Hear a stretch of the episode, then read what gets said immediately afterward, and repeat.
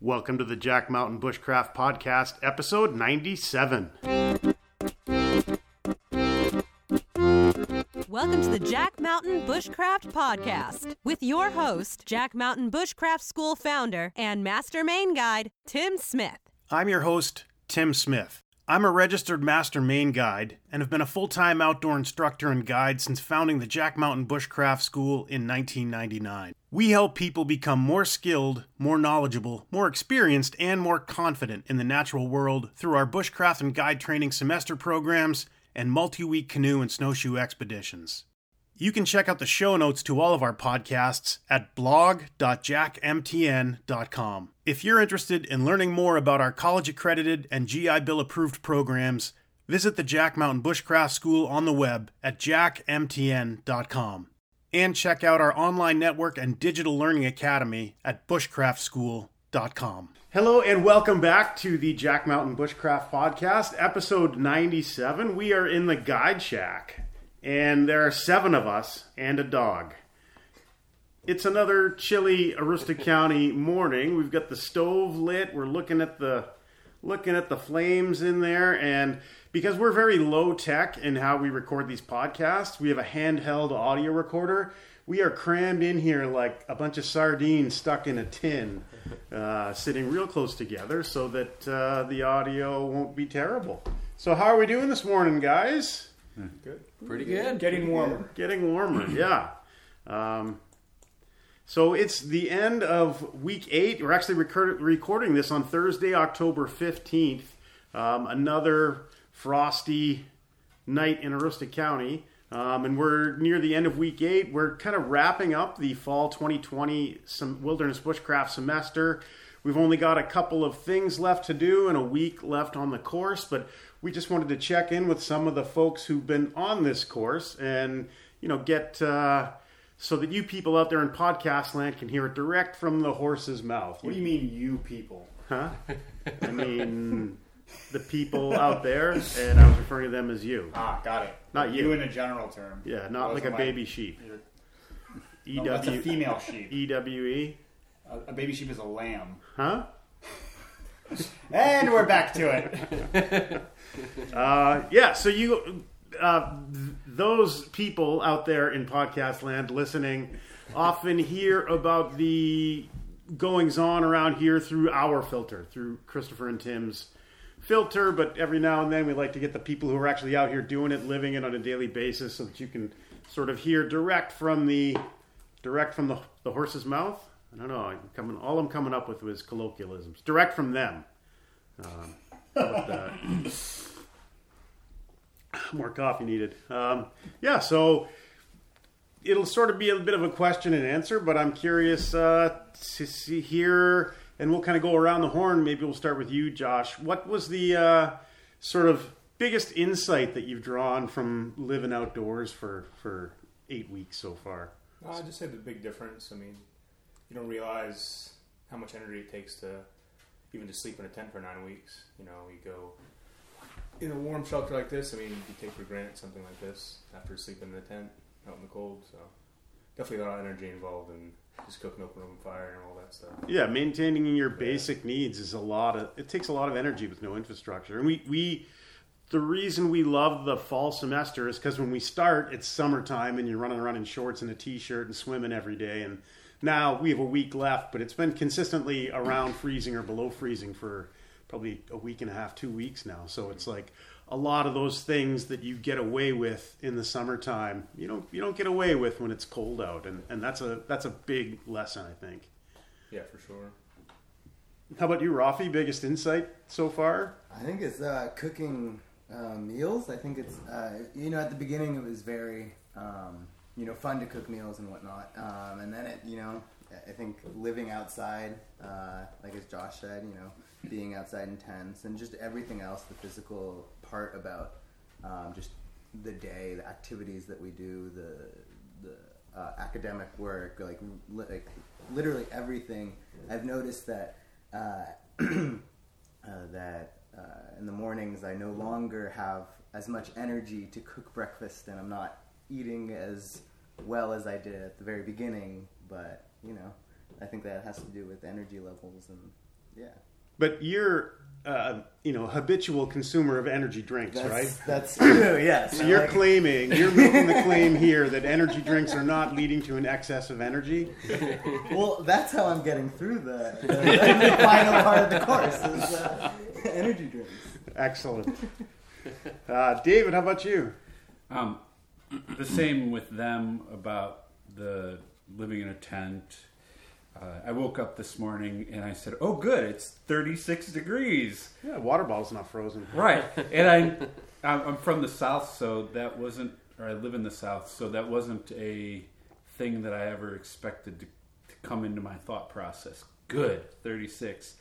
You know, things like changing your clothes in the morning, like on an angle because you're in a tent, and not sleeping under a roof or eating under a roof, and it's actually been really good. But at the same time, when I go to the diner in town, it's like, oh yes, a table. Yeah. Again, you know, part of the intended learning outcome here is to recalibrate your personal baseline to the point where you're like, you know, probably before this experience, you probably took tables for granted, right? Or like if it's raining and there's something over your head other than a hat, you're like, oh, okay. But you know, now you you really appreciate those things, and and that's a that's a good thing, I think, to to recalibrate your baseline every now and again. Uh, we've got B here as the teaching assistant on this course, so I won't ask him what his biggest insights are because he's been doing living outdoors now since basically since the spring. Uh, but anything coming to mind to you after the second semester you've been out here on? It's definitely neat to watch how things like come together. Like now, from the other point of view, um, watching all the small skills create into the bigger projects that people do, and um, that's definitely a neat thing to see. And along th- with that, it's the rest of like the season I get to see up here, and it's beautiful. I mean, these guys. You're just getting a cold. When I showed up, it was cold. now it's getting cold again. Yeah. So it's exciting. But not a whole lot of uh, frost-free weeks up here. No. Not a lot. Uh, any insights from you, John?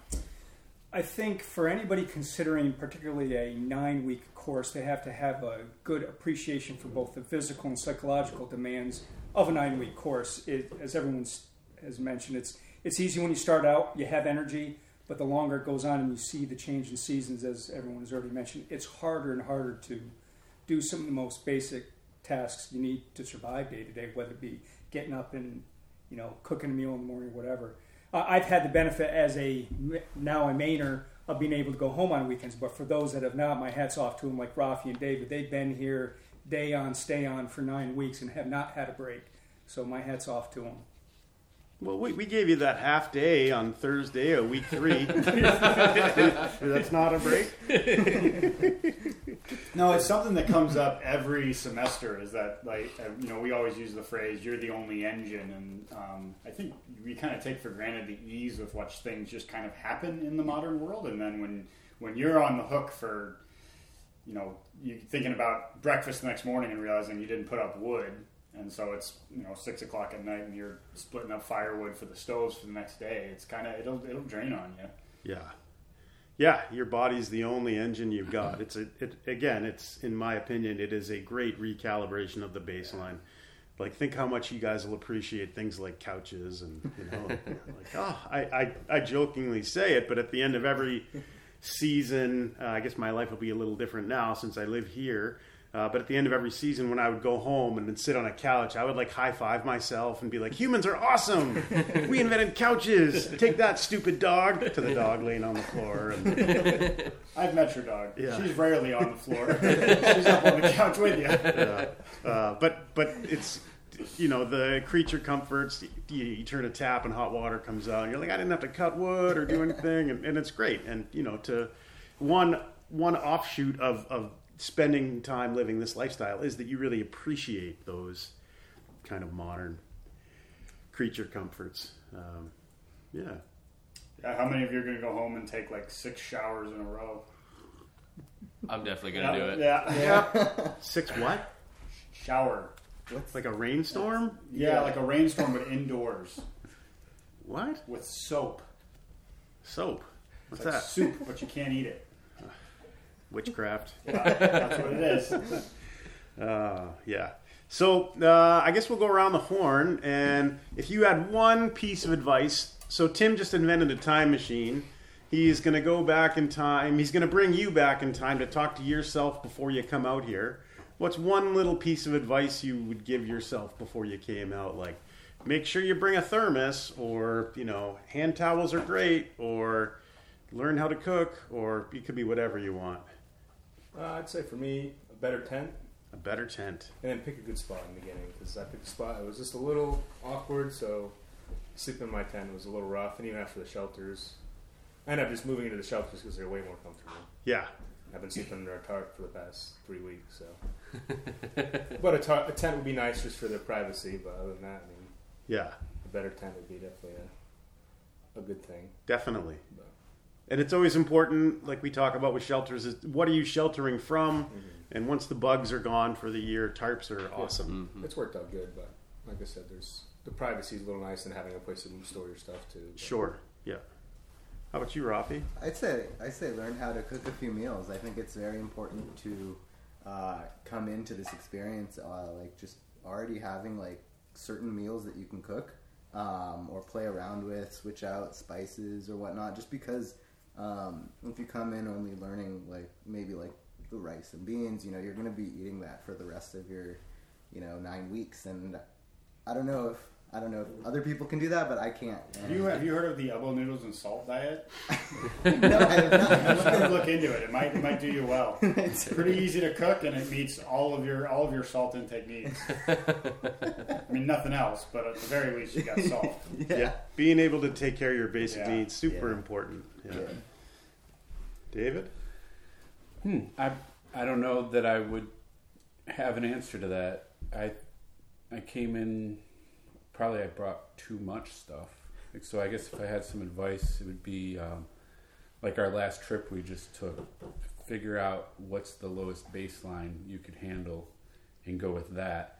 Uh, I basically threw most of what I brought with me into my car and haven't touched it since week two and um, maybe just be more comfortable with the idea from the from the get go of of just being uncomfortable. It's it's easy now. I, I think not knowing what to expect in the beginning is the hardest part, and just being cool with that made things much easier for me. Be cool. You called me cool. Thanks, man. B is cool. B, if you were to go back to the spring and one piece of advice you'd give yourself, what would it be? Oh, I can. I'll just jump in here real quick. His piece of advice would have been to not accept his TA position we offered it to him at the end of the spring. Okay, one piece of advice other than that.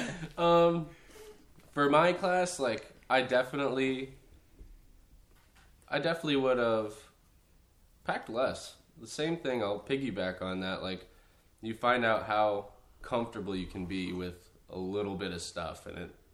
As humans now, we don't really think about that because we have everything at the touch of our fingers.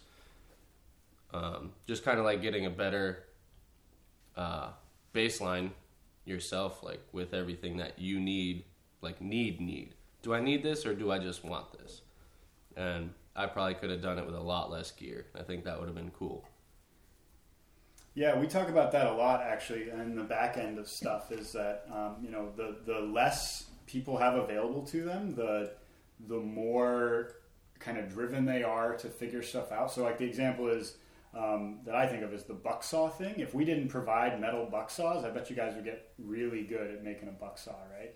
Like that whole kind of thing, where if it's a thing that you need to get to accomplish stuff, and you don't have it with you, and you but you understand the process of how to make it, then you get really good at that those kind of projects, right? And I think that yeah, that's always kind of on our minds is what how how how little can we let people get by with because the learning outcome is much higher, I think.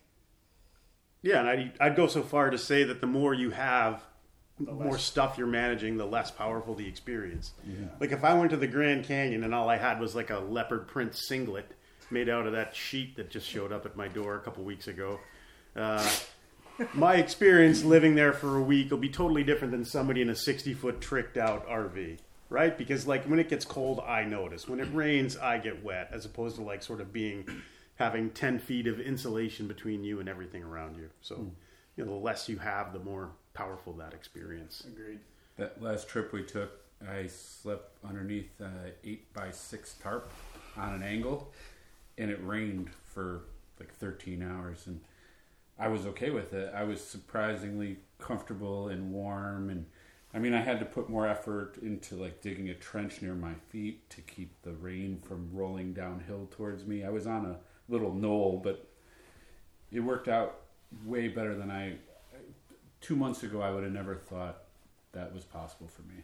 And just to drive the point home, when we were on that last camping trip, I was camped about 200 feet away from where you were in your tarp, and I was in a 60 foot RV.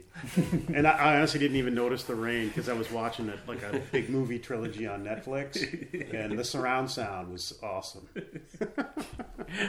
You were.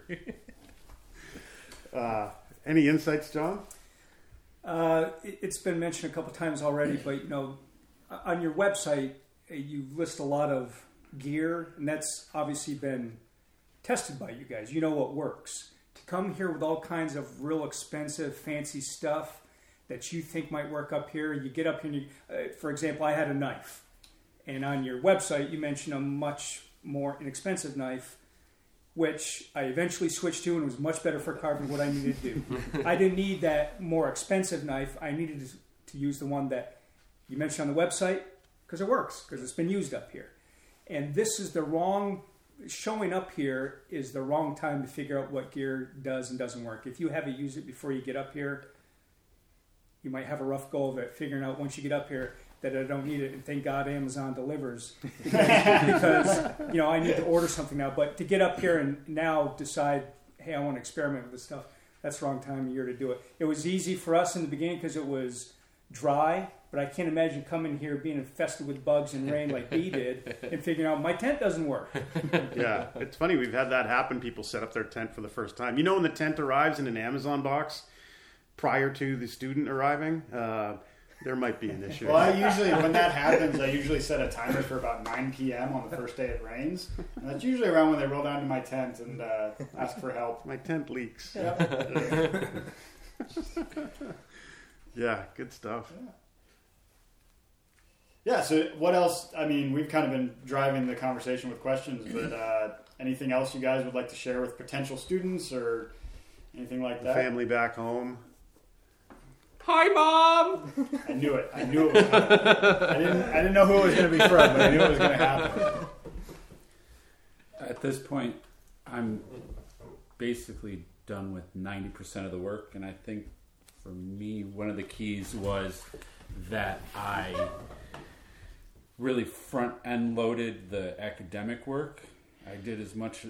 First couple weeks, we don't have a lot of projects that take um, large amounts of time. We're working our way into the course. So I tried to do my academic work as much as possible then, knowing that this time of year, uh, like seven and a half weeks in, I'm a little tired.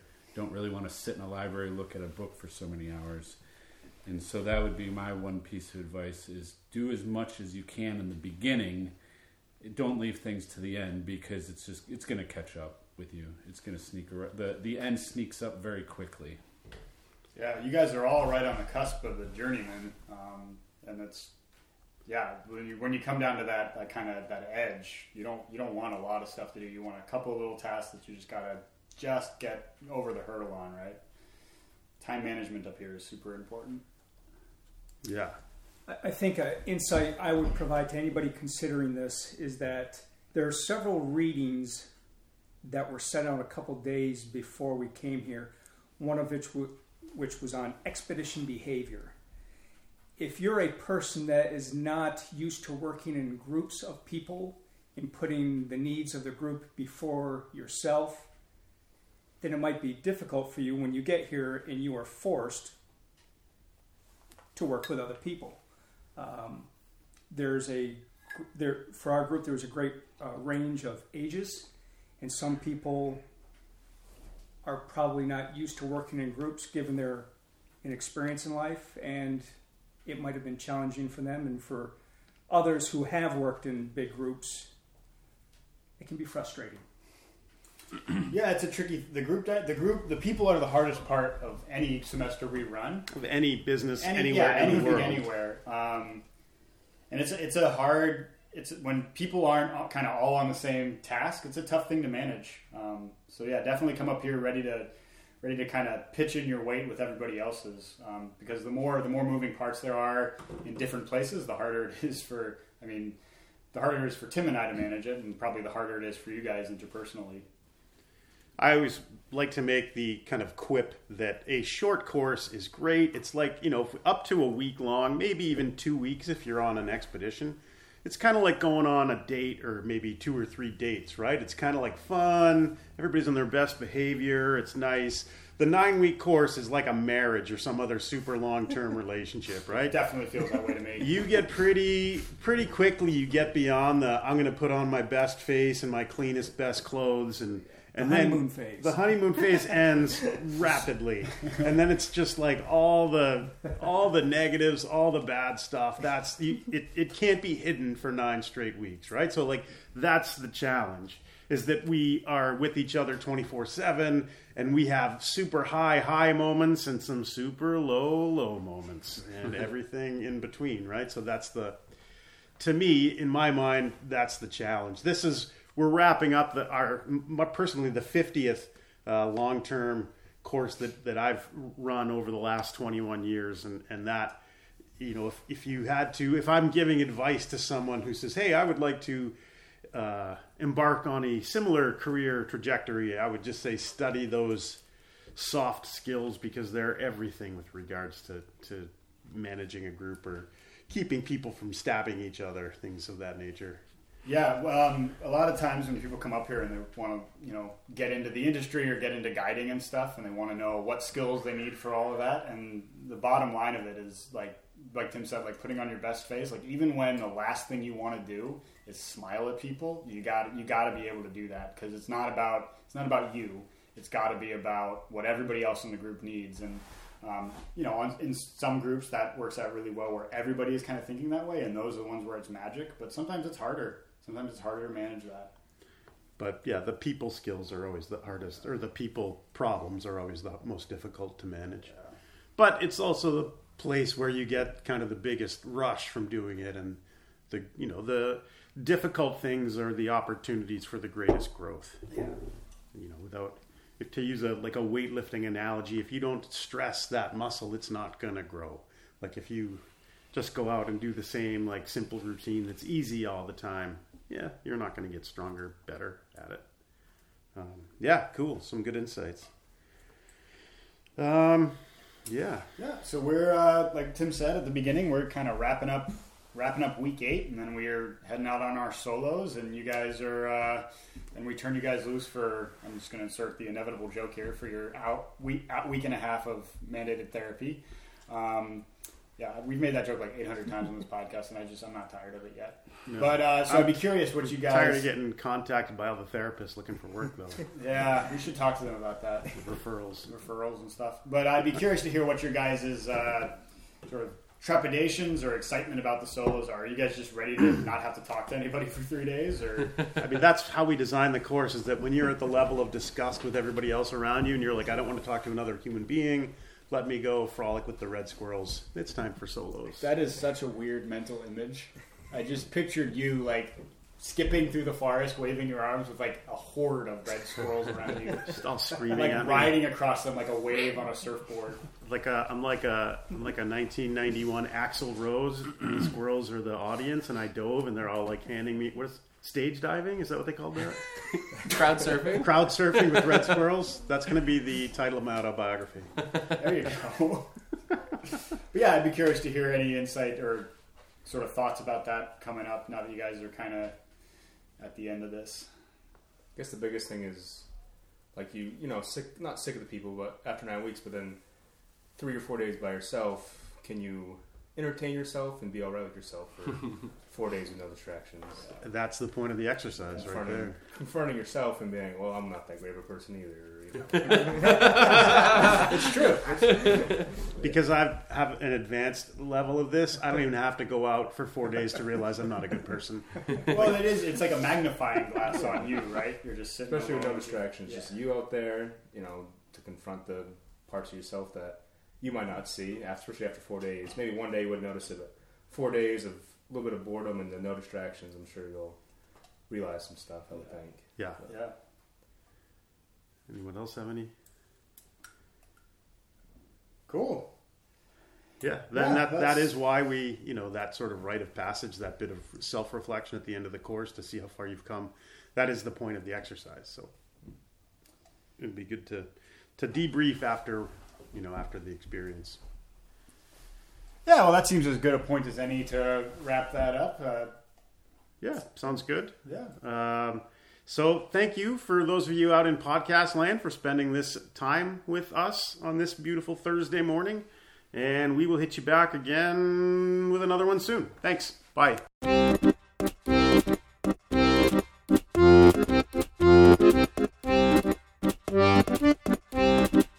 You have been listening to the Jack Mountain Bushcraft Podcast.